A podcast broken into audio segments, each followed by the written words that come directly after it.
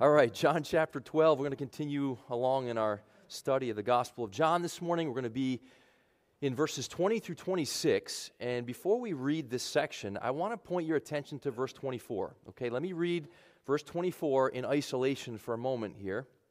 It says, Truly, truly, I say to you, unless a grain of wheat falls into the earth and dies, it remains alone.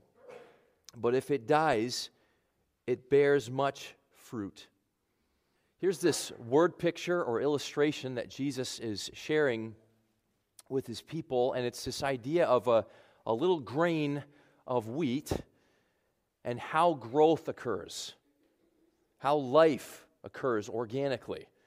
And I want you, if you would, just for a moment, picture with me kind of like a, you know those time lapse videos where they take hours of time or maybe even days of time and and crunch it all down and speed it up so you can watch it happen very rapidly, something that takes a longer period of time. Well, just picture. I don't dare try to show you a video of this this morning. I was thinking about showing a video. I'm really glad I didn't go with that. Let's just use our brains, it's safer. Uh, let's just picture for a moment that little grain, okay? Sinking there down into the soil and breaking down, breaking apart, kind of like crumbling there. And by appearances, that's the end, that's the demise of that little grain. Like that just looks like the end. It's decomposing, it's going to disintegrate, that's it.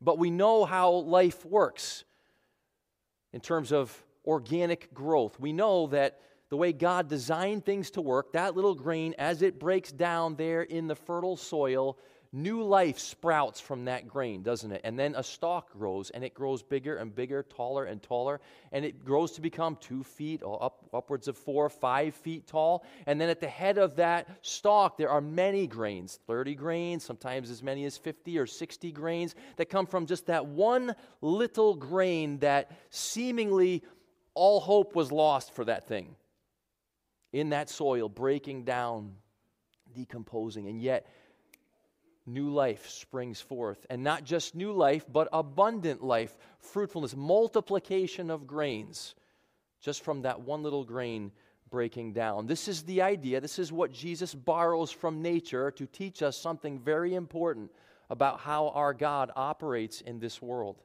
and how God produces life where there is seemingly or apparently only death.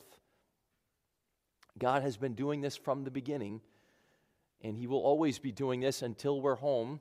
And there's something really important and really valuable for us to learn in terms of relating to our Creator and understanding what He's up to in the life of Jesus and everything we're seeing here in John's Gospel and in our lives today as well.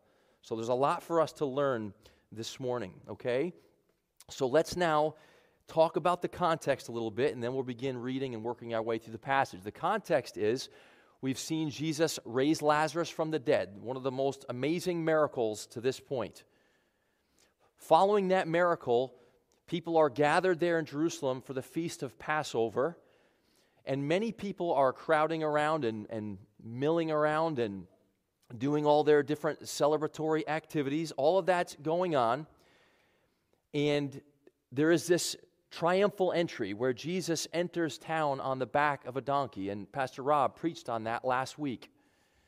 And people stood there watching him, waving palm branches and crying out, Hosanna, save us now, Lord, and saying things like, Blessed is he who comes in the name of the Lord. It was the, the coronation of the king. It was this moment, though short lived, it was this moment in which they were viewing Jesus as their king.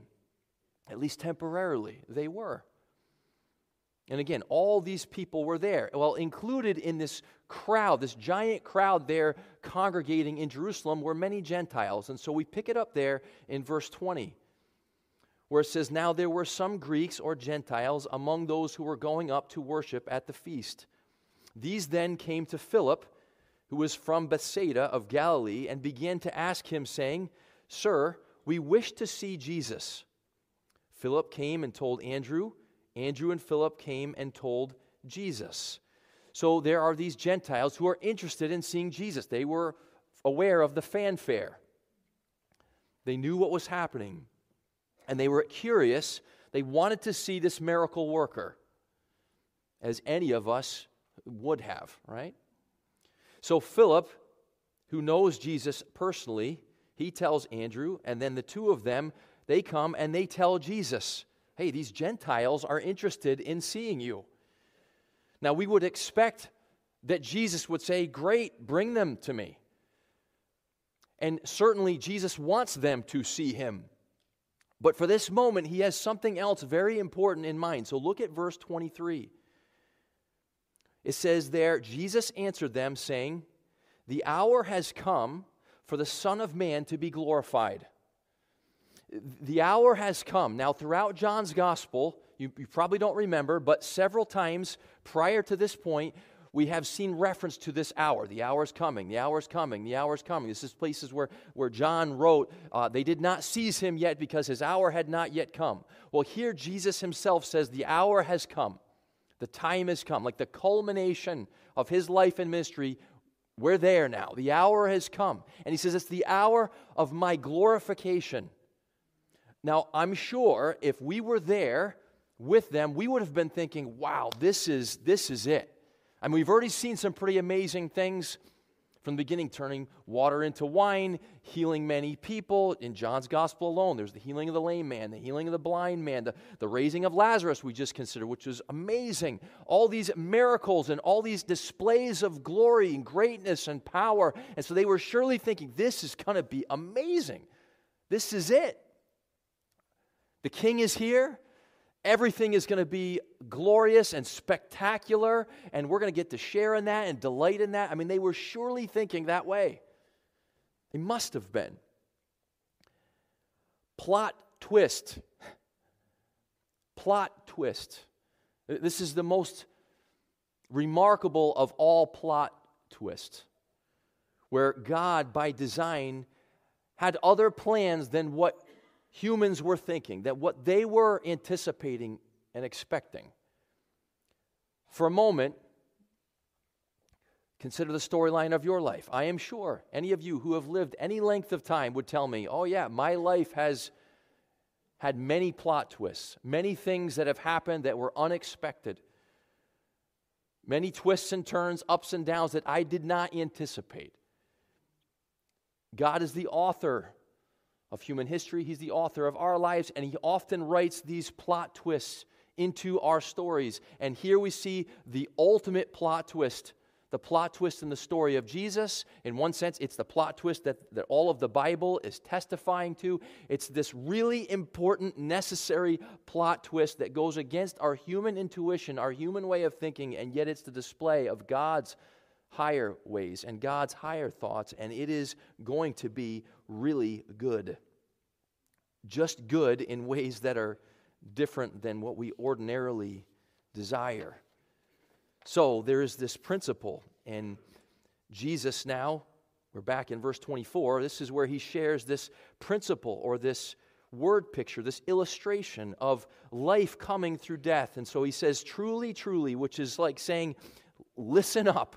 Please get this. Truly, truly, surely, surely, I say to you, unless a grain of wheat falls into the earth and dies, it remains alone, but if it dies, it bears much fruit. Notice he begins with what would happen if it did not die. He says, unless it dies, what happens? It remains alone. Obviously, here, Jesus is looking forward to his own death which is coming very soon. And there's a sense in which he's saying, unless I die, there cannot be a relational con- connection that there needs to be.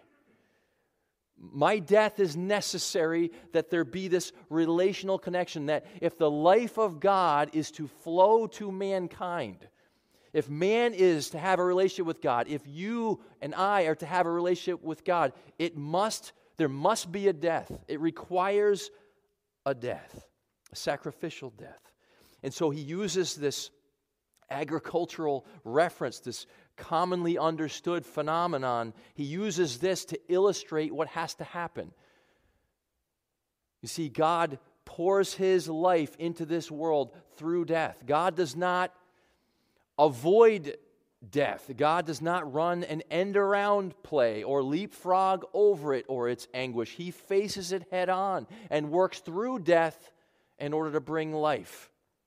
This is remarkable. This is, again, not, not how we ordinarily operate. And yet, this is the most, uh, his cross, Christ's cross, which we just finished singing about, is the most fruitful single event of all time. I, I know of no other, no more beneficial or fruitful single event than the crucifixion of Jesus, and of course, all that would follow and all that would result from that. I mean, can you think of anything more fruitful, more beneficial than that? in terms of the most important things, in terms of the things of God, in terms of the things of His life, in terms of the things of His love, for that to happen, the cross was necessary. This one day, thousands of years ago, just a few hours, relatively speaking, which has impacted all of human history, everything before this point and everything after, right up to our day today. No more crucial moment, no more consequential moment in this world, in human history, than Christ's cross. But did it look like the most fruitful event? Did, it, did these look like the most fruitful hours? Did it look like victory? Not exactly. Look, looked more like defeat. Didn't look like success. Looked like failure. Didn't look honorable. Looked shameful. I mean, we have a, especially as, as Christians, and we have as a cross above me, and we have crosses, some of us hanging around our neck, and we see the, the, the symbol of the cross so frequently, and yet we sterilize it. We, we, sometimes we fail to appreciate just how gruesome and abhorrent just how visually offensive and objectionable the cross was and the cross is in terms of someone viewed as a criminal dying naked and in excruciating pain and ashamed that doesn't fit with our images of glistening, glowing, glorious realities, does it? It seems like the opposite of that. And yet, if, if the essence of glory is the value and substance and weight of who God is, if the essence of glory is that which is most valuable and most worthy, then it begins to make sense because this is where the character of God is displayed in the most clearest fashion. Which is why Jesus says, now is the time for the real miracle to occur where people who are otherwise dead in trespasses and sins, dead in alienation from God, dead in aloneness, this is the moment that brings about the un- unification of God and man in a way that only God could accomplish. Having written this amazing plot twist into his story, Jesus is now about to live it out. And he says, This is it. This is where it happens. This is where mankind is rescued by his Creator. What seemed like only darkness was actually shining God's great light. What seemed like only the outpouring of hate was actually the outpouring of God's love. It's the cross, and like that little grain dying, but sprouting with new life. God will bring new life. Of course, resurrection life. Three days later, Jesus rises from the dead and then assures us that all that is necessary for salvation has been accomplished, and we have hope of resurrection as well. But here, he has for his disciples to consider. See, the disciples back then, just like, just like us, this was a major plot twist to them too. That this was, it didn't fit with what they were expecting or wanting. Remember, the disciples right before this period of time, um, or, or should say right around this period of time, not sure exactly when this fell, but right around this period of time, the disciples are arguing and debating about who's going to be the greatest in the kingdom. Remember that? I, who, who's going to get to sit in the most elevated seat? And James and John even got their mom involved in the situation, trying to apply some leverage for them to get a more prestigious spot.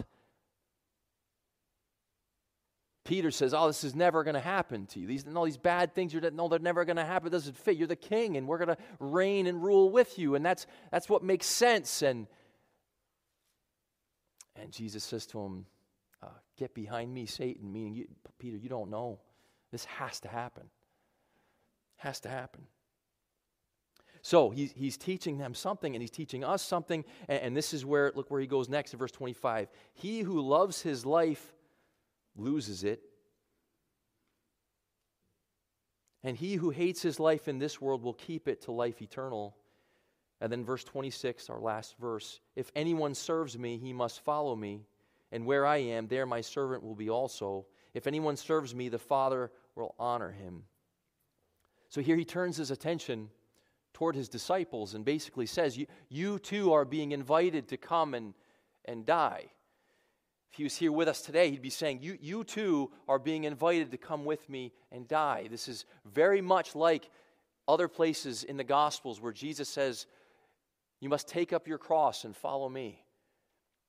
If, if you're not willing to turn away from your even your own family members and come and follow me, in those same contexts, he says, if, if you're not willing to, to lose your life, you'll never find it.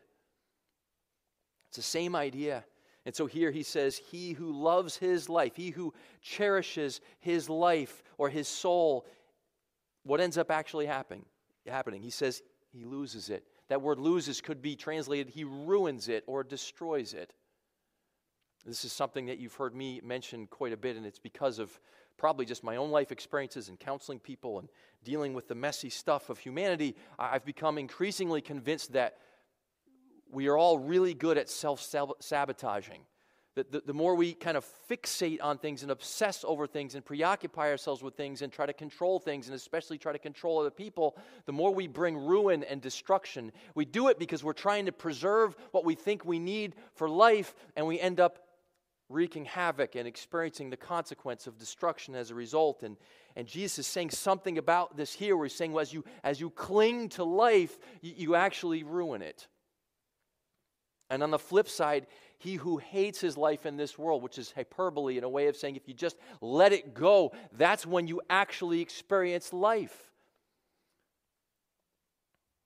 Is when instead of trusting yourself and your resources and your strategies, when you begin to just trust God, your life, period, you're all I've got.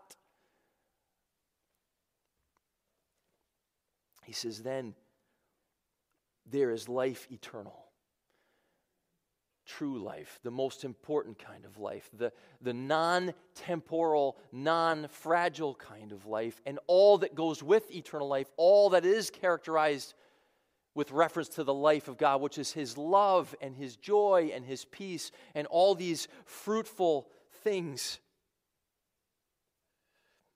And they require a dying. Remember what he said in verse 24 unless a grain of wheat falls into the earth and dies, it remains alone. Thinking of the old, I think it's, um, I think it's a Sesame Street song. One is the loneliest number. In C.S. Lewis's book, The Great Divorce, he depicts hell as like a huge town with millions of houses where Everybody is constantly moving farther and farther away from each other because they can't stand each other. They're consumed with themselves, and everyone else is seen as an inconvenience, a threat, opposition. And so they just keep going further and further into isolation. Proverbs 18:1 says, "He who separates himself seeks his own desire; he quarrels against all sound wisdom." Now, there are times, especially for us parents, um, maybe grandparents too, maybe not as much, but really for any human, there are times when we just want to be alone. Can I just be alone?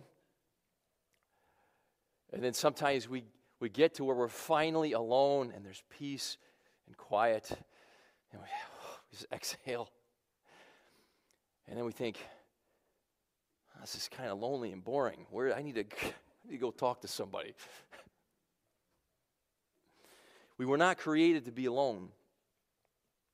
We were created to be in relationship with our God. We were created to be in relationship with other people. That looks different for each of us. We have families and friends, and some of us very small families. Some of us are not married, some of us are, some of us have kids, some of us don't. It doesn't matter. We're all in these interconnected relationships, and people can't live with them, can't live without them, right? There's just, just something designed that way. And some of what Jesus is saying here, both in the vertical in terms of man being in relationship with God and in terms of man being in relationship with man, dying needs to take place. The dying of Jesus had to take place for us to be in relationship, restored relationship, reconciled to our God. The death of Jesus had to take place for that.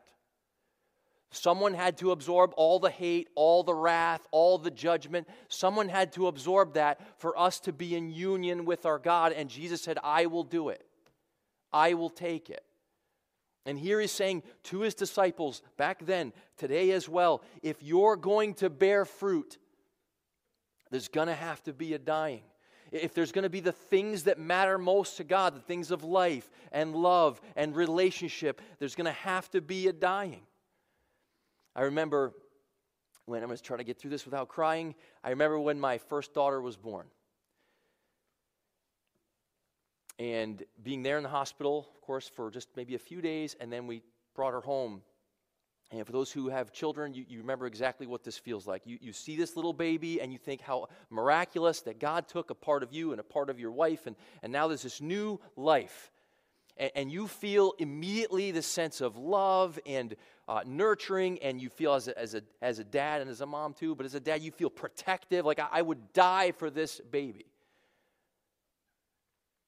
And then you bring her home, and it's uh, one of the first nights, and your wife is exhausted, so she's sleeping in the next room over, and you're sitting there with your baby on your lap, and I'm sitting there with Juliana.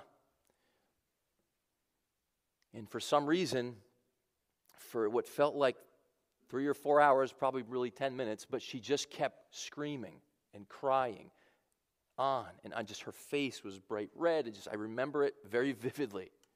Just screaming.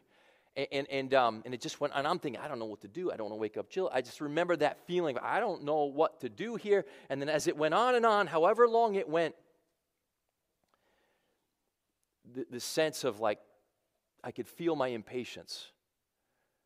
I could feel my fatigue. I was tired. I, could feel like this r- resentment toward like oh, all these other things, and I, I can't afford th- this time right now. And, um, and, and you know what that's like, right? You like you love someone so much, and yet they just there's just this cost.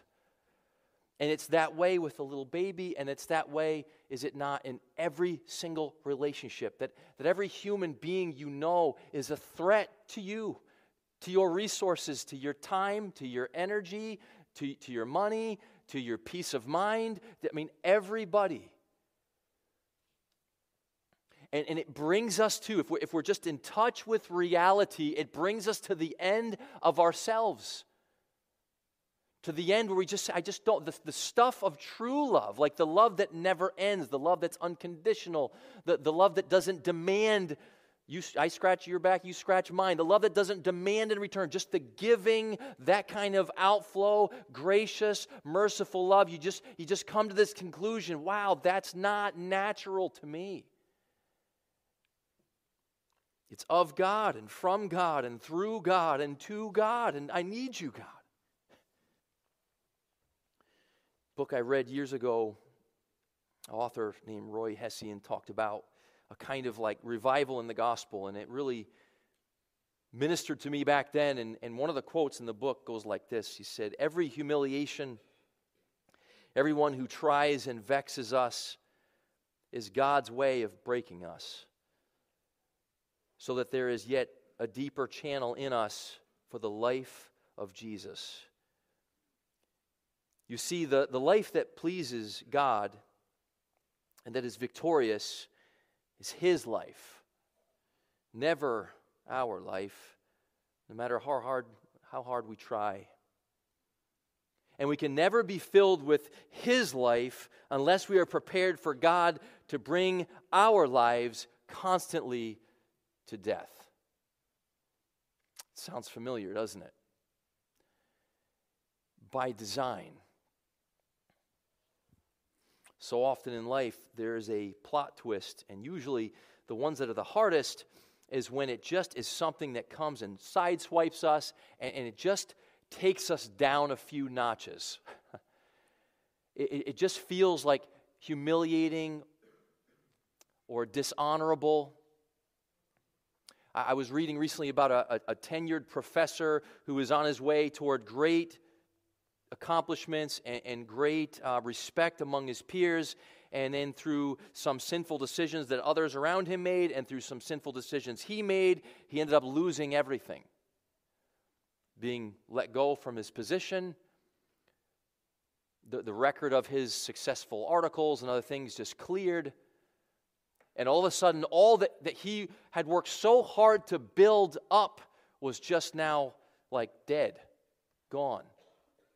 And in that testimony, he talks about how, how God met him there in that place, how God ministered to him there in that place, how God showed him there in that place of failure and shame and dishonor, how God showed him the value of the love of God, which was still for him even in that place, even when other people abandoned him and turned on him. Look, we, we, we do everything in our power to avoid such experiences, to prevent such things. We don't want those things to happen, and rightfully so. It, it's good that we have kind of a, a self preserving instinct. If we didn't, we would drive even worse than we do drive, and we would do lots of other stupid, crazy things. Like we need to have a self protective instinct. That's part of what God wired in for good purposes. But there's something spiritual to that that's absolutely just toxic and sometimes God has to pry our cold, dead grip off the things that we value so much to teach us that He's enough for us. That He's life. Whether that's in some relational sense, for there to be love, and you got to realize, you know what, I just don't have love. And for you just to come clean with God, God, I don't have it. I can't love my wife or my husband, or I don't, I don't have the patience for my kid or for my neighbor, or for, God, I just don't. And He says, Yeah, you're right, you don't, because in and of yourselves, you're just dead. The, the valley of dry bones. Brian read it earlier from Ezekiel 37. There's that valley, and they look over the landscape, and God shows the prophet and says, What do you see? And he says, I just see decaying bodies. I just see death. And God says, Yeah, there's going to be life. And where you see only death, there's going to be life. And those cells are going to regenerate. And those people are going to get up and they're going to walk and they're going to move. And you're going to know that it was the Lord who did it. Because only the Lord can do it. And he will do, it. And he has done it. And he did it in Jesus' life. He died and then he rose. And he's doing it in your life. And he only brings us to the end of ourselves to begin to show us more clearly the value of himself. And that's what we were created for. And that's where life is found. And that's where freedom is found. And that's, where he's, that's why he says, unless you just deny yourself and just get lost and raptured with who God is. And this is how he shows us. This is how he changes. The plot twist is which ta- that which takes our eyes off of ourselves and puts them on him. That's how he operates. I mean, think of all the examples in this world, right? Think of just the natural world. We talked about this grain, and that's kind of a common illustration that we have been thinking about. There are many other examples. Think of in uh, some of you are into exercising. You know, for, if you want to if you want to build muscle and endurance, you have to put your body through things that make you feel like you're dying. for anyone still hanging in there with their New Year's resolution, right?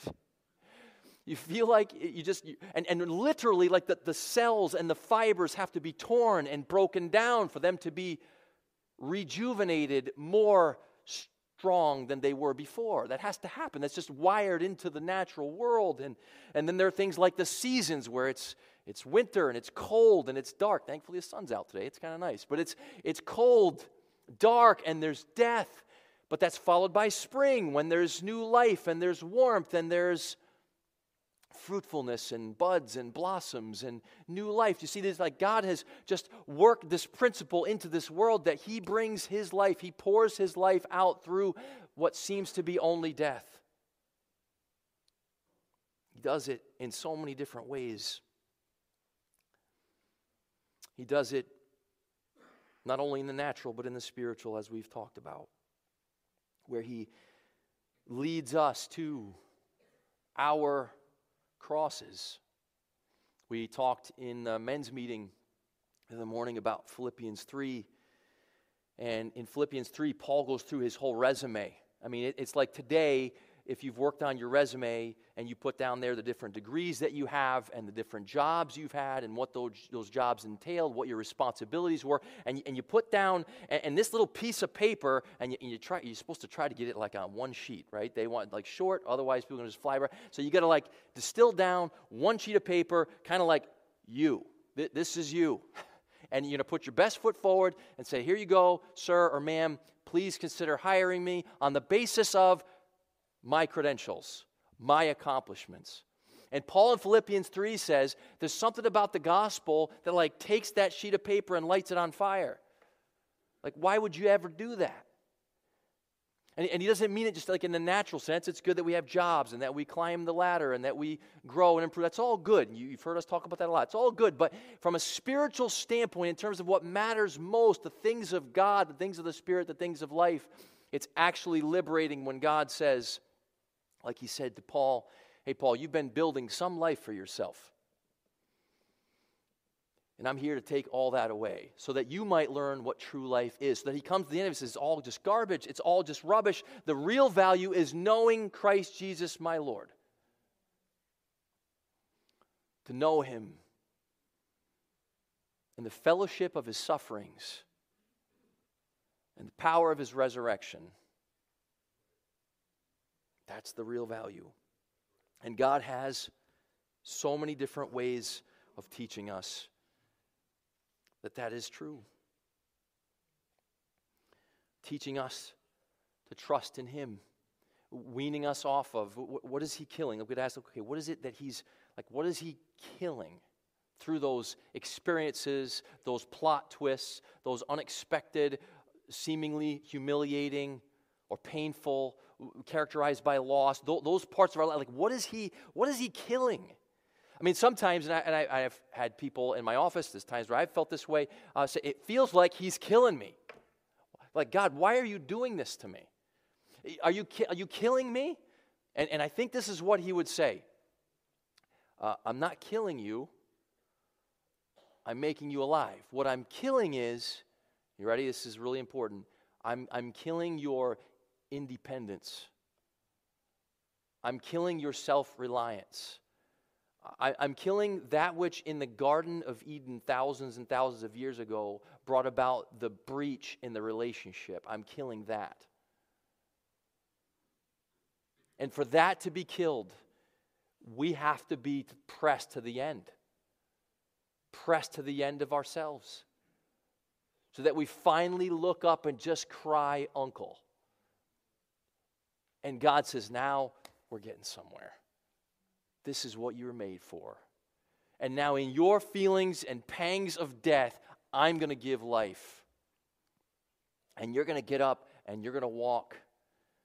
And you're going to look back and you're going to tell people, hey, that's, that was God's grace toward me. That was all Christ and what he did for me. That was all Jesus and how he preserved my marriage or how Jesus redeemed the marriage that ended and the new one that I have, or whatever. It was all Him. He carried me through, He was kind to me. In those moments of emptiness and difficulty, I, I, I came to know something about His love and His mercy. I've seen it so many times. People going through things with estranged children, hated going through it, and never wanted to go through the, the heart rending pain of that. And, and, but the same person speaking to you about the love of God as a father for his children, and now they have a level of depth and understanding and wisdom that they never had before the mess ensued. And so God says to his disciples then, hey, we're going, we're going somewhere. Uh, this just pops in my mind. Peter, Peter says, Jesus, I, ne- never going to happen to you, and I'll die for you. I'm not going to let it happen. And Jesus says, Okay, really? All right, we'll see. And then later, when Jesus, after he's resurrected, he interacts with Peter. I think it's in the, in the end of John here.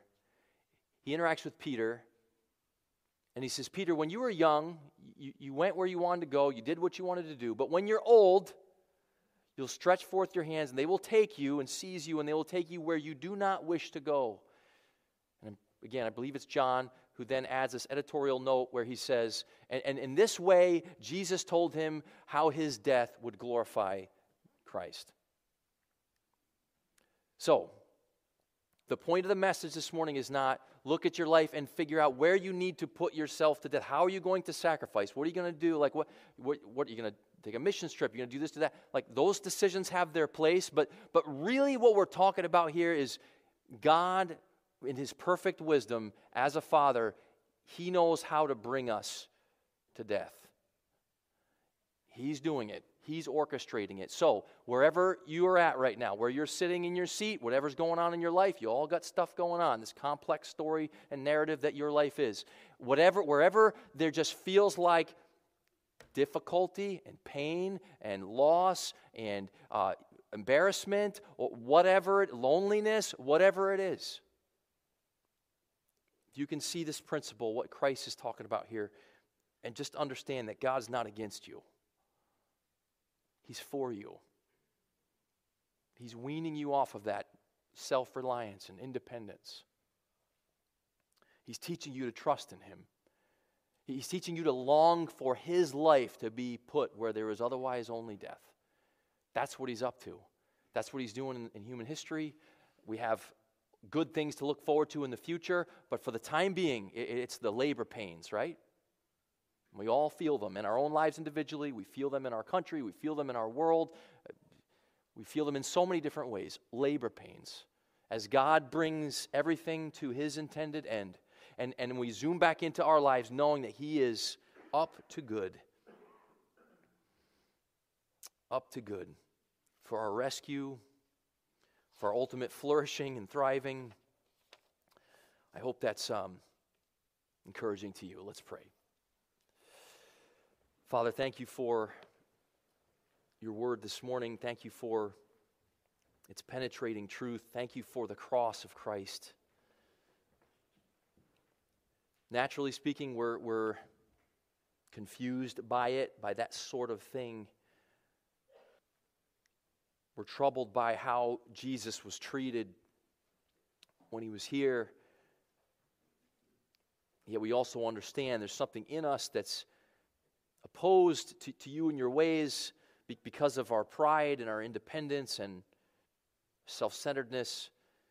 And so, what, when we look at life and we're confronted with those realities about ourselves, we, we are invited to look afresh at Jesus. To look at the one who laid his life down.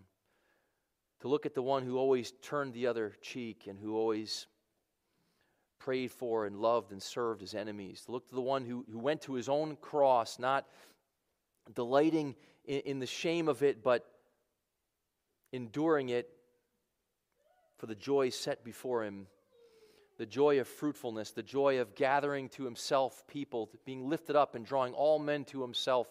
He, he is truly our God and our Savior and our hero.